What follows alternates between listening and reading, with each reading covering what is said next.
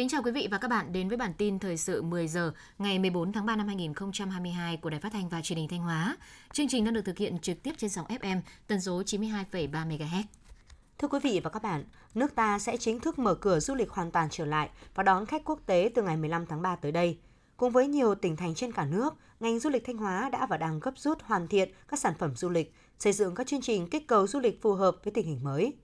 Theo các chuyên gia du lịch, ngày 15 tháng 3 tới đây được ví như ngày hội lớn của du lịch Việt Nam, bởi sẽ mở cửa cơ hội phục hồi cho ngành sau 2 năm tê liệt. Mở cửa du lịch là việc làm cần thiết, có phần quan trọng vào phục hồi phát triển kinh tế, tạo việc làm cho người lao động. Tại Thanh Hóa, ngày 11 tháng 3 vừa qua, Thanh Hóa đã tổ chức công bố biểu tượng du lịch Thanh Hóa, phát động chương trình kết cầu du lịch năm 2022 và đón khách du lịch quốc tế. Đây là sự kiện mở đầu cho chuỗi các hoạt động sự kiện văn hóa, thể thao và du lịch năm 2022 của tỉnh Thanh Hóa là cam kết mạnh mẽ của các cấp chính quyền, các doanh nghiệp du lịch và người dân về xây dựng Thanh Hóa trở thành điểm đến an toàn, thân thiện, hấp dẫn. Thống kê nhanh của Sở Văn hóa, Thể thao và Du lịch Thanh Hóa, đến thời điểm này đã có trên 40 sự kiện hoạt động được đăng ký tổ chức tại nhiều địa phương, khu điểm du lịch trong suốt năm 2022. Các đơn vị doanh nghiệp du lịch đã chuẩn bị các điều kiện tốt nhất để đón tiếp và phục vụ khách du lịch trong nước quốc tế đến Thanh Hóa với thông điệp điểm đến an toàn, trải nghiệm trọn vẹn. Thưa quý vị và các bạn, hiện nay Thanh Hóa có khoảng 230.000 lao động làm việc tại các doanh nghiệp. Trong đó hàng chục doanh nghiệp có từ 1.000 lao động trở lên và một số doanh nghiệp có tới hàng vạn lao động. Từ tháng 2 năm 2022 đến nay, nhiều đơn vị doanh nghiệp trên địa bàn phải đối diện với vấn đề thiếu hụt lao động cục bộ do số ca mắc COVID-19 tăng cao. Để không ảnh hưởng đến tiến độ sản xuất kinh doanh, các đơn vị doanh nghiệp đã áp dụng nhiều phương án như tuyển thêm lao động, gấp rút đào tạo lại công nhân, cơ cấu điều tiết lại kế hoạch sản xuất, luân chuyển hợp lý người từ bộ phận này sang bộ phận khác. Nhiều đơn vị doanh nghiệp cũng chủ động xây dựng kịch bản, thích ứng, thực hiện kế hoạch phục hồi sản xuất kinh doanh phù hợp với diễn biến của dịch bệnh. Theo dõi sát thị trường, không để xảy ra tình trạng đứt gãy chuỗi sản xuất, cung ứng hàng hóa dịch vụ. Trong bối cảnh khó khăn do diễn biến phức tạp từ dịch bệnh COVID-19, nhưng các doanh nghiệp Thanh Hóa đã cho thấy tính chủ động, ứng phó linh hoạt để đảm bảo hoạt động sản xuất kinh doanh vẫn diễn ra liên tục an toàn. Cùng với nỗ lực duy trì và ổn định sản xuất, các doanh nghiệp tiếp tục thực hiện các phương phạm, phương án đảm bảo phòng chống dịch, không chủ quan lơ là trước dịch bệnh để bảo vệ sản xuất, đảm bảo sức khỏe cho người lao động. Nhiều đơn vị doanh nghiệp dự kiến sang tuần tới, hoạt động sản xuất kinh doanh sẽ nhộn nhịp trở lại khi lực lượng lao động đi cách ly, điều trị khỏi COVID-19 quay trở lại làm việc. Thanh Hóa hiện có tổng diện tích che luồng khoảng 78.000 ha với sản lượng khoảng 193 triệu cây trên một năm. Các huyện có diện tích tre luồng lớn như Quan Hóa, Lang Chánh, Quan Sơn, Bá Thước, Thường Xuân. Giá trị sản xuất hàng năm đạt khoảng 570 tỷ đồng, chiếm 28,2% giá trị sản xuất ngành lâm nghiệp và giá trị xuất khẩu sản phẩm tre luồng bình quân 2,17 triệu đô la Mỹ trên một năm. Đến nay, toàn tỉnh có khoảng 37 cơ sở sản xuất chế biến sản phẩm từ tre luồng là doanh nghiệp, hợp tác xã, với tổng công suất chế biến khoảng 200.000 tấn nguyên liệu trên một năm, chiếm 16,7% so với sản lượng khai thác luồng trung bình một năm của cả tỉnh và hàng trăm cơ sở sản xuất chế biến là hộ gia đình. Sản phẩm sản xuất chế biến chủ yếu là đũa tăm, giấy vàng mã, nguyên liệu giấy, ván ép, nan thanh. Thị trường xuất khẩu các sản phẩm từ tre luồng tập trung chủ yếu là Trung Quốc, Nhật Bản, Hàn Quốc, Đài Loan, Trung Quốc, Malaysia, châu Âu, Bắc Mỹ. Theo thông tin của Bộ Nông nghiệp và Phát triển Nông thôn, trong 2 tháng đầu năm 2022, cả nước đã xảy ra 6 ổ dịch cúm gia cầm AH5N1 tại 4 tỉnh, thành phố, buộc tiêu hủy gần 23.000 con gia cầm. 481 ổ bệnh dịch tả lợn châu Phi tại 40 tỉnh, thành phố, buộc tiêu hủy trên 16.000 con lợn. 62 ổ dịch viêm da nổi cục châu bò tại 4 tỉnh, với tổng số 699 con châu bò mắc bệnh. 96 con bị chết và tiêu hủy, một ổ dịch bệnh lở mồm long móng, Đối với tỉnh Thanh Hóa, mặc dù hiện nay các loại dịch bệnh nguy hiểm trên đàn gia súc gia cầm được kiểm soát tốt, tuy nhiên, nguy cơ tiềm ẩn dịch bệnh gia súc gia cầm xâm nhập lây lan rộng trên địa bàn tỉnh trong thời gian tới là rất cao. Trong khi chăn nuôi nhỏ lẻ chiếm tỷ trọng lớn, các loại mầm bệnh lưu hành với tỷ lệ cao ở phạm vi rộng. Thời tiết biến động bất lợi tạo điều kiện thuận lợi cho các loại mầm bệnh phát triển lây lan. Công tác phòng chống dịch bệnh động vật thời gian qua bị ảnh hưởng rất lớn do dịch bệnh COVID-19. Để chủ động ngăn chặn dịch bệnh nguy hiểm trên đàn gia súc gia cầm phát sinh và lây lan, đồng thời để ngăn ngừa bệnh truyền nhiễm cho người, đảm bảo an toàn thực phẩm và an toàn dịch bệnh cho phát triển chăn nuôi. Chủ tịch Ủy ban nhân dân tỉnh yêu cầu Chủ tịch Ủy ban nhân dân các huyện, thị xã, thành phố, thủ trưởng các sở ban ngành, đơn vị cấp tỉnh liên quan tổ chức thực hiện tháng tổng vệ sinh, khử trùng tiêu độc môi trường, phòng chống dịch bệnh gia súc gia cầm tại các vùng trọng điểm, vùng nguy cơ cao, thường xuyên xuất hiện dịch bệnh để tiêu diệt các loại mầm bệnh. Thời gian thực hiện đồng loạt trên địa bàn tỉnh từ ngày 15 tháng 3 năm 2022.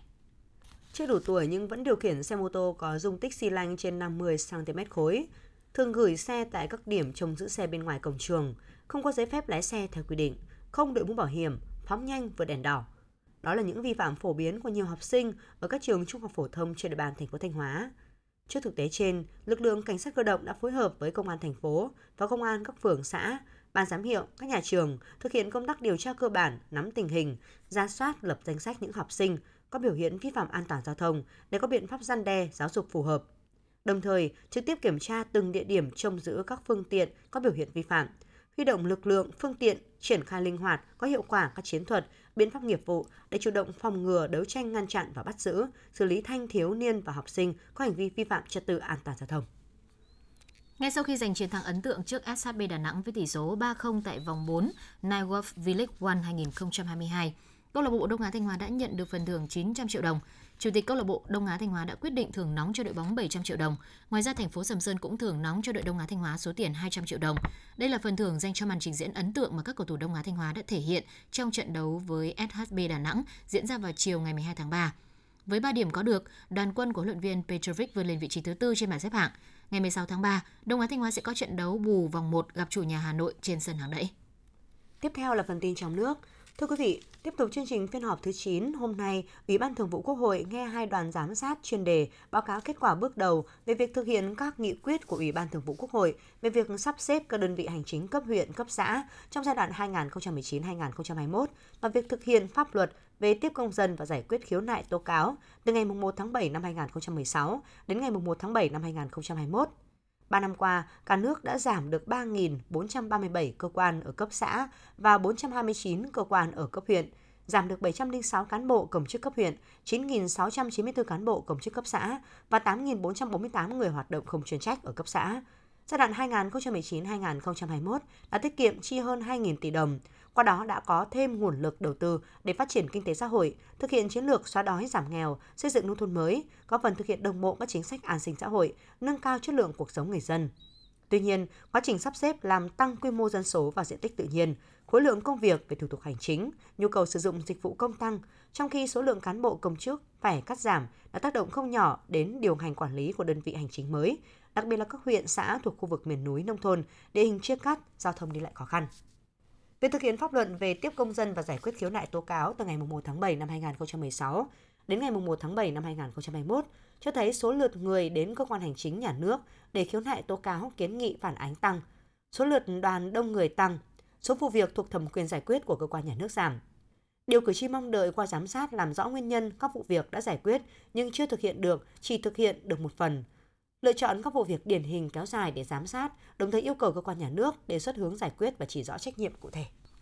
Chính phủ vừa ban hành nghị quyết số 31 thông qua dự án nghị quyết của Ủy ban Thường vụ Quốc hội về mức thuế bảo vệ môi trường đối với xăng dầu mỡ nhờn đến hết ngày 31 tháng 12 năm 2022.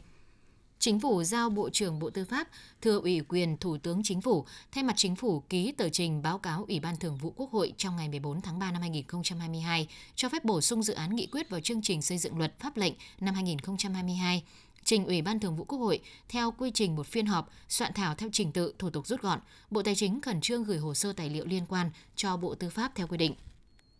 Theo đó, Bộ Tài chính đề nghị giảm mức thuế bảo vệ môi trường đối với xăng là 2.000 đồng một lít, dầu diesel, dầu ma rút, dầu nhờn là 1.000 đồng một lít, mỡ nhờn là 1.000 đồng một kg, dầu hỏa là 700 đồng một lít. Đồng thời Bộ Tài chính đề nghị nghị quyết có hiệu lực thi hành kể từ ngày 1 tháng 4 năm 2022 cho đến hết ngày 31 tháng 12 năm 2022 với việc điều chỉnh giảm mức thuế bảo vệ môi trường đối với xăng dầu mỡ nhờn, dự kiến số thu thuế bảo vệ môi trường đối với các mặt hàng trên tính trên cơ sở sản lượng tiêu thụ xăng dầu mỡ nhờn năm 2019 sẽ giảm khoảng 29.035 tỷ đồng một năm, từ đó tác động làm giảm thu ngân sách nhà nước. Theo Trung tâm Dự báo Khí tượng Thủy văn Quốc gia, gió Đông Nam thổi mạnh từ biển vào đất liền mang theo hơi nước cùng với nhiệt độ giảm thấp về đêm và sáng đã tạo điều kiện hình thành sương ẩm, sương mù và mưa phùn khắp Bắc Bộ. Các tỉnh phía Tây Bắc Bộ nhiều mây, ngày có mưa vài nơi, sáng sớm có sương mù và sương mù nhẹ rải rác. Riêng khu vực Tây Bắc trưa chiều trời nắng, đêm có mưa rào và rông rải rác, nhiệt độ thấp nhất từ 19 đến 22 độ. Có nơi dưới 18 độ, nhiệt độ cao nhất từ 24 đến 27 độ. Khu vực phía Đông Bắc Bộ nhiều mây, có mưa nhỏ vài nơi, sáng sớm có sương mù và sương mù nhẹ rải rác. Riêng vùng núi có mưa nhỏ rải rác, gió Đông Nam cấp 2, cấp 3, sáng và đêm trời lạnh. Nhiệt độ thấp nhất từ 19 đến 22 độ, nhiệt độ cao nhất từ 23 đến 26 độ. Các tỉnh Trung Bộ từ Thanh Hóa đến Thừa Thiên Huế nhiều mây, có mưa vài nơi, sáng sớm có sương mù, nhẹ rải rác. Riêng phía Nam trên chiều trời nắng gió nhẹ, sáng sớm và đêm trời lạnh, nhiệt độ thấp nhất từ 19 đến 22 độ, độ ẩm cao nhất từ 26 đến 29 độ. Quý vị và các bạn vừa theo dõi bản tin 10 giờ của Đài Phát thanh và Truyền hình Thanh Hóa. Mời quý vị cùng tiếp tục đón nghe bản tin thời sự 11 giờ để cập nhật những tin tức thời sự trong tỉnh.